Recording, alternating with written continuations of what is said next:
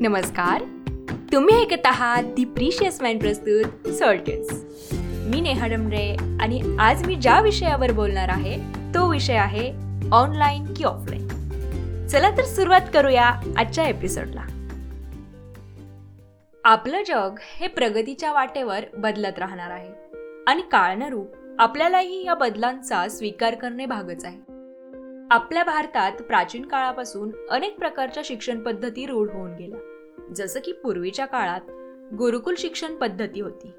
त्यात काही वर्ष गुरुच्या घरी किंवा आश्रमात राहून ज्ञान ग्रहण केले जात असे.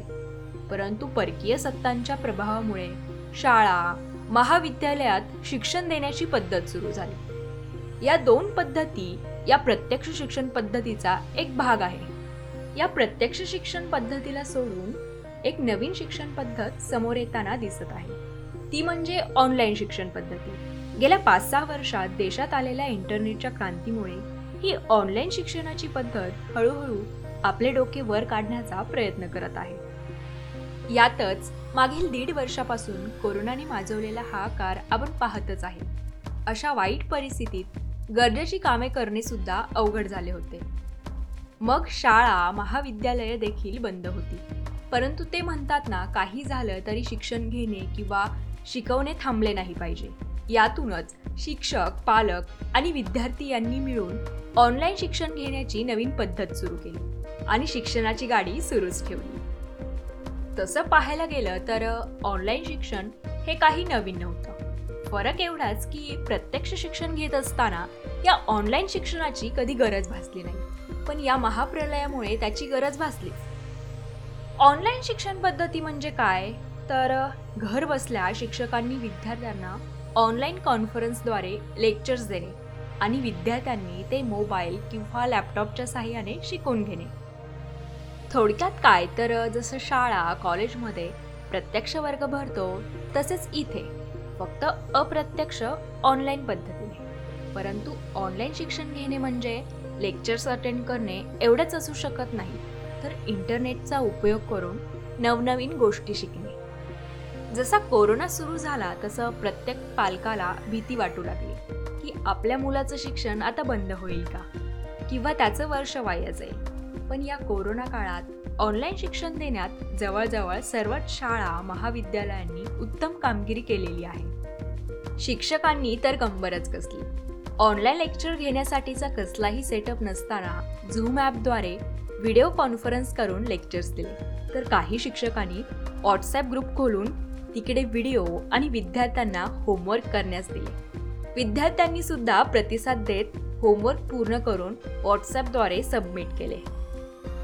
ऑनलाईन शिक्षण हे आधुनिक इंटरनेट काळातील शिक्षण आहे. या शिक्षण पद्धतीत विद्यार्थी घर बसल्या स्वतःच्या सोयीनुसार शिकू शकतो. ऑनलाईन शिक्षणात शाळा महाविद्यालये बंद असली किंवा ती लांब असली तरी काही फरक पडत नाही.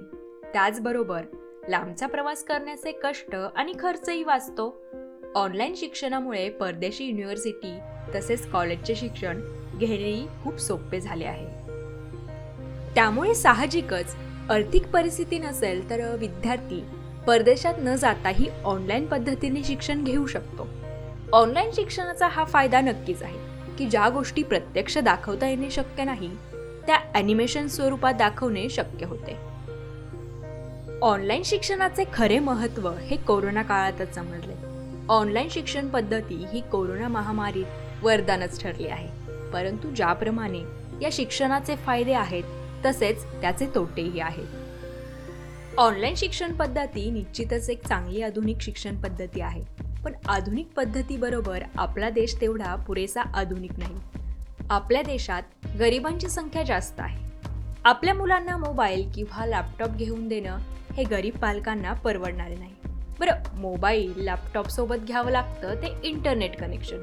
देशातल्या बऱ्याचशा भागात स्टेबल इंटरनेट कनेक्शन नाही. बऱ्याचशा ग्रामीण भागामध्ये तर इंटरनेट सुविधा सुद्धा उपलब्ध नाही. आणि ऑनलाईन शिक्षणात तर बेटर कनेक्टिव्हिटी असणे खूप महत्त्वाचे आहे. कारण इंटरनेट कनेक्शन व्यवस्थित नसेल तर व्हिडिओ अडकणे आवाज स्पष्ट न येणे यांसारख्या समस्यांना विद्यार्थ्यांना सामोरे जावे लागते. ऑनलाईन शिक्षणात विद्यार्थी त्यांच्या सोयीनुसार घर बसल्या शिकू शकतात. हे तर त्यांच्यासाठी फायद्यातच आहे. परंतु त्यातून विद्यार्थ्यांमध्ये शिस्तीचा व संस्काराचा अभाव निर्माण होतो. प्रत्यक्ष शिक्षणात विद्यार्थी शिक्षकांच्या भीतीने का होईना लक्ष देतात. परंतु ऑनलाईन शिक्षणामध्ये लक्ष देण्यास कमी पडतो.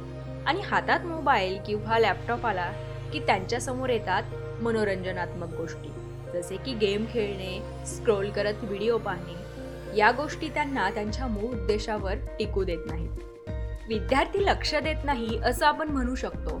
पण एक गोष्ट लक्षात घेण्यासारखी आहे ती म्हणजे एखादा विद्यार्थी डिजिटल स्क्रीन समोर किती वेळ बसू शकेल?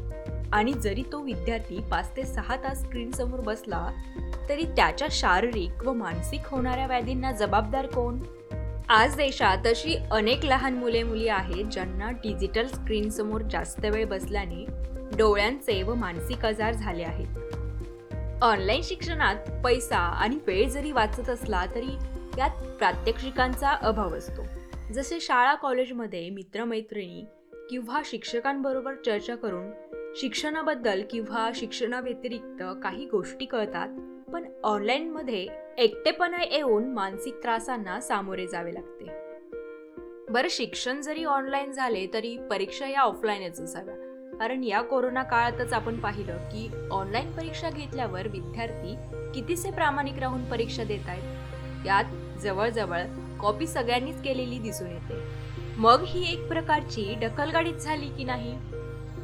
ऑनलाईन शिक्षण पद्धतीबद्दल माझं वैयक्तिक मत असंच आहे की ऑनलाईन शिक्षण हे किशोरवयीन म्हणजेच ज्या विद्यार्थ्यांना शिक्षणाचे महत्त्व उमजले आहे त्यांच्यासाठी ही पद्धत उपयोगी ठरू शकते.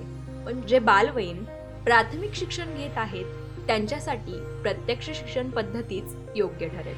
कारण प्रत्यक्ष शिक्षणातून शिक्षणाबरोबरच योग्य संस्कार व शिस्तही निर्माण होते. अशा पद्धतीने आजच्या एपिसोडमध्ये आज आपण ऐकले ऑनलाईन शिक्षणाचे फायदे व तोटे. आणि कोणासाठी योग्य ठरू शकते हेही आपण पाहिले. पुन्हा आपण भेटू अशाच विचार करायला भाग पाडणाऱ्या गोष्टींसोबत. तोपर्यंत ऐकत रहा सळ